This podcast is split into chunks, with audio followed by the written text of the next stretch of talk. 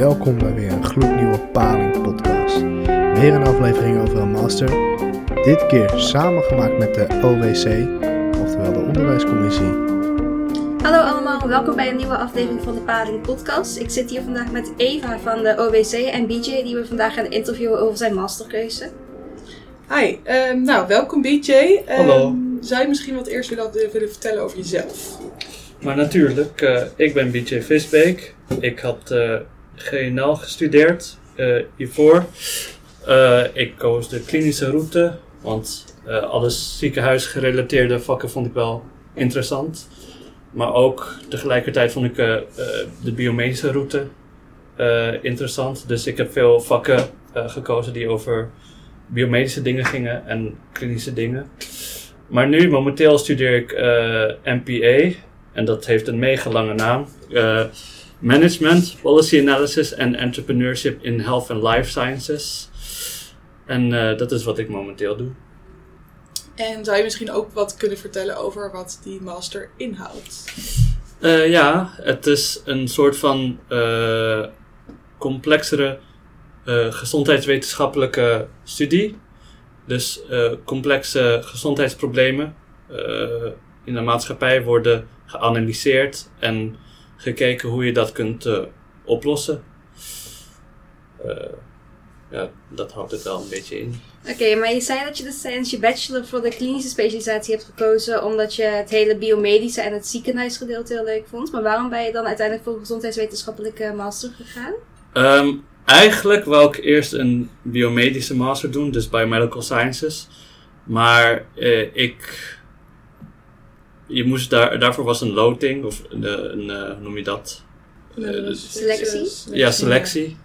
En ik moest toen midden in de zomer een artikel gaan lezen. Want ik stond niet gemiddeld heel hoog, maar een 7. Of niet eens een 7. Maar dan moest ik midden in de zomer een artikel gaan lezen. En daarop zouden ze mij zouden ze kijken hoe goed ik dat heb gedaan. Hoe goed ik dat artikel ken en daarop gebaseerd en ook op andere vragen gingen ze me doorlaten of niet. En ik was het helaas, was ik niet doorgelaten en toen het was echt aan het eind van de zomer en ik verwachtte dat ik gewoon nergens meer in kon, geen één master. En toen zag ik MPA staan en het had ook vakken over biomedische dingen zoals infectieziekten. En het leek me wel leuk om dan biomedisch en gezondheidswetenschappelijk bij elkaar te hebben. Dus vandaar dat ik MPA koos. En ik stuurde een mailtje naar de coördinator van MPA, Durwin heet hij. En ik verwachtte niets eigenlijk. Maar het was een heel zielig mailtje met alsjeblieft, ik wil geen master vinden. En toen zei hij, geen probleem, je kan er altijd bij komen. En zo ben ik MPA gaan doen. Super interessant om te horen. Is MPA een grote studie? Of?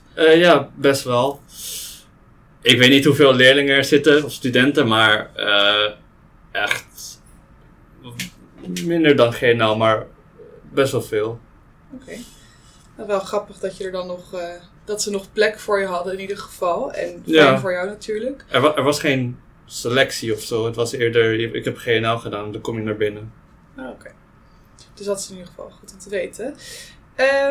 Misschien wat meer nog inhoudelijk. Hoe ziet de studie eruit? Is het veel theorie of is het vooral meer echt onderzoek doen? Of? Het is een onderzoeksmaster, dus je leert dan op een bepaalde manier onderzoek doen, maar ook veel theorie. En bij die master gaat vooral om kwalitatief onderzoek. Dus niet zo met SPSS of zo, maar eerder interviews houden. Dus dan gaan ze je leren hoe je moet interviewen op een bepaalde manier. En daarna ga je interviewen wat je allemaal hebt gevraagd, ga je analyseren en dan kom je uiteindelijk op een bepaalde antwoord op een complexe gezondheidsgerelateerde vraag. Dus dat leren ze je vooral. En in het algemeen, je hebt eerst standaardvakken dat iedereen krijgt. Zoals hoe je onderzoek moet doen, hoe beleid werkt in de gezondheidszorg. Even denken hoor. Ja, dat is het vooral, maar er zijn heel veel specialisaties. En dan nog even over je bachelor. Heb je wellicht spijt gehad, of niet spijt, misschien het goede woord, maar was het misschien handiger geweest als je eerder biomedische of gezondheidswetenschappelijke richting had gedaan? Of heb je niet het idee dat je misschien op sommige vakken in het iets achterloopt vergeleken met andere studenten toen je begon aan de master? Nee, niet echt. Zeg maar, als je biomedische vakken hebt, dat zijn echt van die exacte dingen die je moet weten. Bij MPA is het wel wat losser en gaat het meer om het idee, het concept.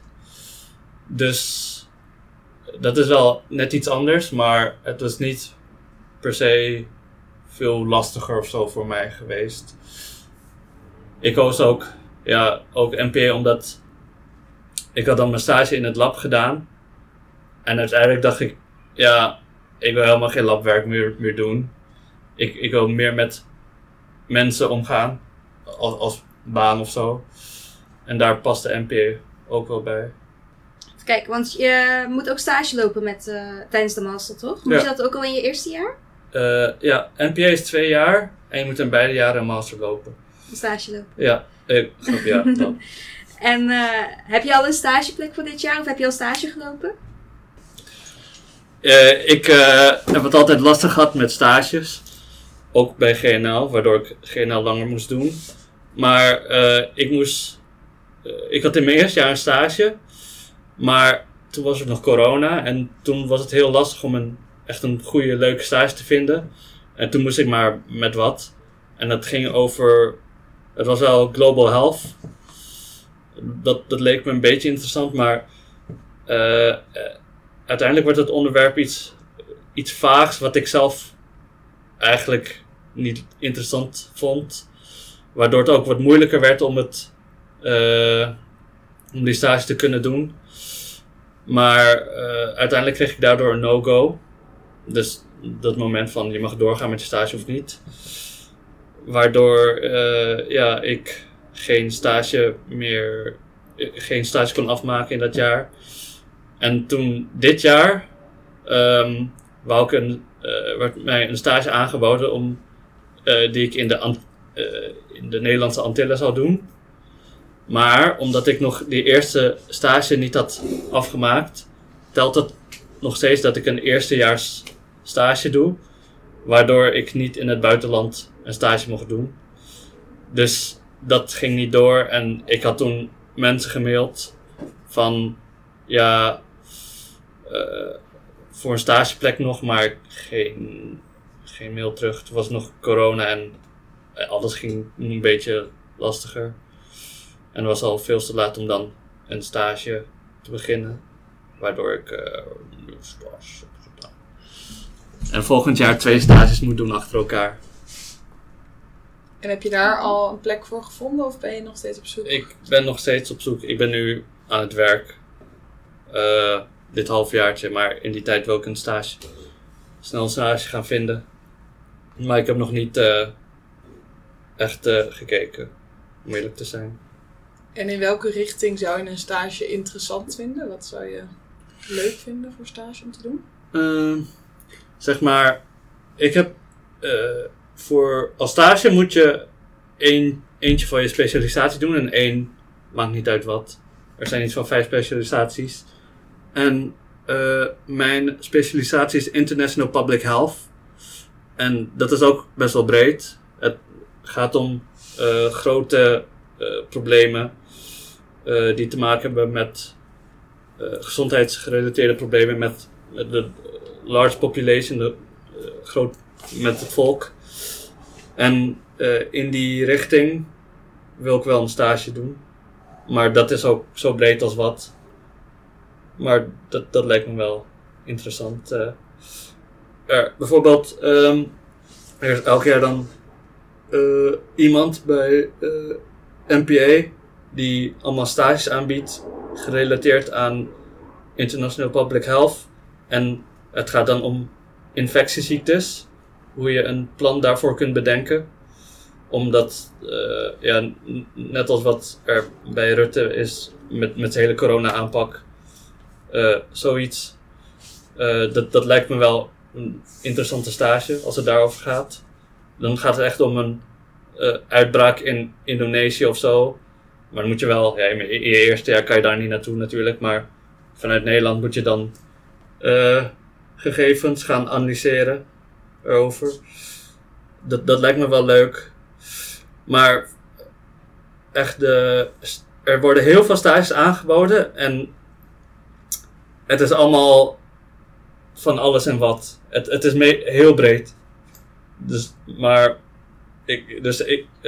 bij GNL wordt het een beetje moeilijk gemaakt voor... Ze helpen je niet echt om een stage te laten krijgen, maar bij MPA krijg je een hele lijst met alle plekken. Of potentiële plekken, en dan moet je natuurlijk solliciteren, et cetera. Maar daar kijk ik dan en dan zie ik iets interessants of niet. Oké. Is er ook iets aan je master wat je misschien minder leuk vindt of minder interessant? Ja, zoals ik al eerder zei, soms is het is een beetje losser. En in het begin kregen we dan les van Durwin, dus die coördinator. En hij ging erover dat, over onderzoek doen en hij was al van be creative en feel free. En toen voelde het net alsof ik tegen een yogaleraar zat te praten of zo. Kijk, het was echt... En ik vond dat, zeg maar, wetenschap moet wel een beetje iets exacter zijn dan te los. Dus zeg maar, wanneer je... we kregen dan een vak over hoe je onderzoek moet doen, dus die interviews. En je interview is gebaseerd op een... zeg maar, is het probleem. En dan ga je een framework erbij vinden. En dan moet je zelf een soort van framework bij maken die erbij past. Een conceptual framework heet dat. Dus in die framework kan je zien hoe die probleem in elkaar zit. En daarop moet je, gebaseerd moet je interview maken. Maar een conceptual framework je mag allemaal, bij wijze van spreken, allemaal frameworks aan elkaar plakken. Ook al hebben, ja... Ze moeten wel met elkaar te maken hebben, maar je kan ze een beetje bij elkaar doen en daarop is je interview gebaseerd. Maar dat is ook zo van, ja, ik doe ze gewoon bij elkaar en dan heb ik wat. En dat vind ik iets te los en niet zo exact. En heb je dan wel echt het probleem goed beschreven met je framework? Gaat het daar echt over? En dat vind ik een beetje, ja, niet zo fijn, denk ik. En... Ja, in het begin krijg je ook, dus wat ik nog meer niet fijn vind, krijg je ook vakken over, ja, je krijgt allemaal van die standaard vakken over ethiek, nog meer, ja, beetje filosofie, en dat boeit me echt totaal niet. En soms is het ook zo overduidelijk van, ja, je mag niet, weet ik veel... Je moet informed consent geven of weet ik veel, maar dat is al duidelijk van tevoren. En als je daar les over krijgt, dat voelt zo dubbel. Dat heb je al veel eerder gehad bij GNL bijvoorbeeld. Dus dat. En heb je nog tips voor mensen die misschien ook overwegen om deze master te doen? Tips als in waar kunnen ze rekening mee houden voordat ze daadwerkelijk kiezen? Even denken hoor. Hoeveel contacturen heb je bijvoorbeeld meestal? Hoeveel contacturen? Daar kijk ik niet eens naar. Weet ik veel. Hoeveel colleges heb je ongeveer in een gemiddelde week? Ja, toen was corona en is ook best wel lang geleden dat ik weer college had. Maar wel 3-4 keer per week of zo, ongeveer. Okay. Wel standaard eigenlijk. En voor de rest allemaal werkgroepen. Veel werkgroepen of valt het wel mee? Ja, dat... Soms is het echt veel bij een vak. Heb je elke week wel... Nou, je hebt dan in de periode 2 vakken tegelijk. Dus dan heb je misschien 2 werkgroepen per vak in een week. En dat keer 2, dus 4 werkgroepen in een week of zo. En soms kan het best wel veel zijn. Ik moest ook bijvoorbeeld voor een vak, dat ging over human rights. Moest ik... Dit gaat dan om hoeveel je moet doen of zo. Moet je elke keer een... noem je dat? Een essay. Echt... voor een bepaalde deadline. Echt 3 keer per week of zo. Of 2 keer per week. En dat was wel veel. Ja. Yeah. Ik vind inderdaad ook wel veel. Ja. Niet echt aan het denken nu. Maar het is wel goed om te oefenen in ieder geval. Ja, als je dat van tevoren weet. Dat je bij sommige vakken heel veel moet gaan schrijven. Want het zijn niet meer echt de exacte vakken. Dus je moet veel gaan opschrijven. Veel essays maken. Maar daardoor zijn er ook... de tentamens zijn dan essays bijvoorbeeld. En niet meer van, je weet wel, multiple choice vragen of zo. Yeah. Best wel weinig. En als dat er zo is, is het ook zo dat het vaak, je moet gewoon voldoende hebben. Niet per se een cijfer. Het is gewoon geslaagd of niet. En dan wel met, zijn er veel grote groepsopdrachten. Ik weet niet of dat ook door corona komt. Of dat er veel mensen studie doen. Dat die grote groepsopdrachten meetellen met je cijfer. En dan had ik nog wel een inhoudelijke vraag. Want je zegt, kijk dan bijvoorbeeld naar corona. Of hoe je dan een soort beleidsplan moet maken. En vanuit welke kanten leer je kijken? Vanuit politiek, sociaal? Oh ja, ze leren je om zoveel mogelijk stakeholders... te herkennen die erbij betrokken zijn. En het is echt een probleem is niet één ding, maar het is een structuur van allerlei dingen. Het is een complex iets. En dus op alle verschillende vlakken, zoals economie, politiek, sociaal gebied, daar moet je allemaal naar kijken. Om een probleem echt op te lossen of zo. Dus best een ook brede studie klinkt wel. Ja, of na brede kijk naar hoe je gezondheidsproblemen moet oplossen. Maar problemen zitten echt, zijn echt complex. Dus er veel stakeholders zijn involved, betrokken. En ja, het gaat echt om veel. Zou je je later ook willen focussen op een specifiek gebied binnen de gezondheid? Dus bijvoorbeeld wat je net zei, infectieziekten of iets anders? Ja, zelf vond ik altijd bij GNL een vak over infectieziekten. Vond ik heel interessant. En ik had toen een vak bij voor mijn specialisatie, International Public Health.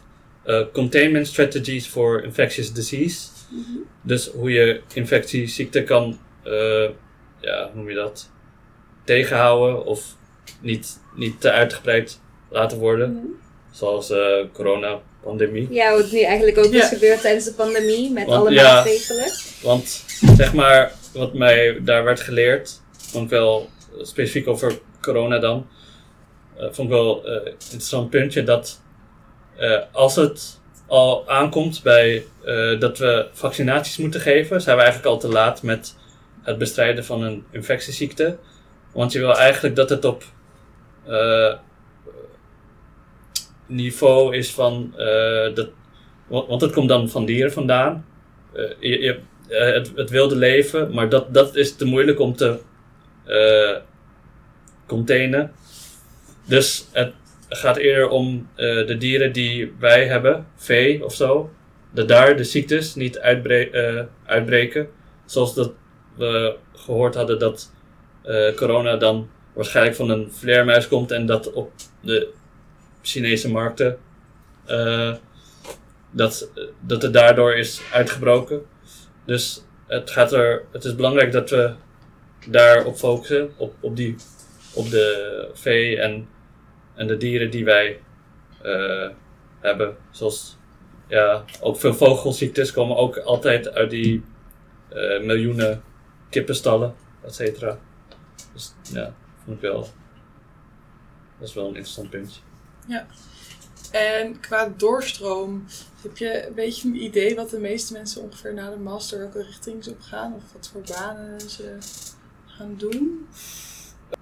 Ik had gehoord, want zelf ben ik niet naar career days geweest, omdat ik gewoon een beetje vergeten was te gaan.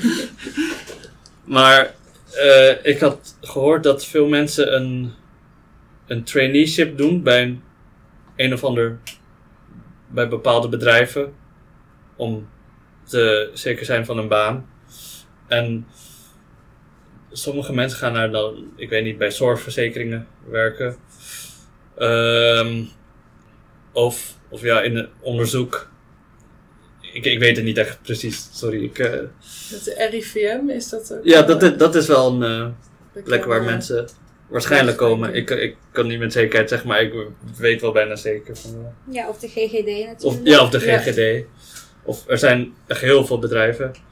Oh, er zijn ook mensen die bijvoorbeeld stage hebben gelopen bij Philips. Maar dan zo'n health-related afdeling waarschijnlijk.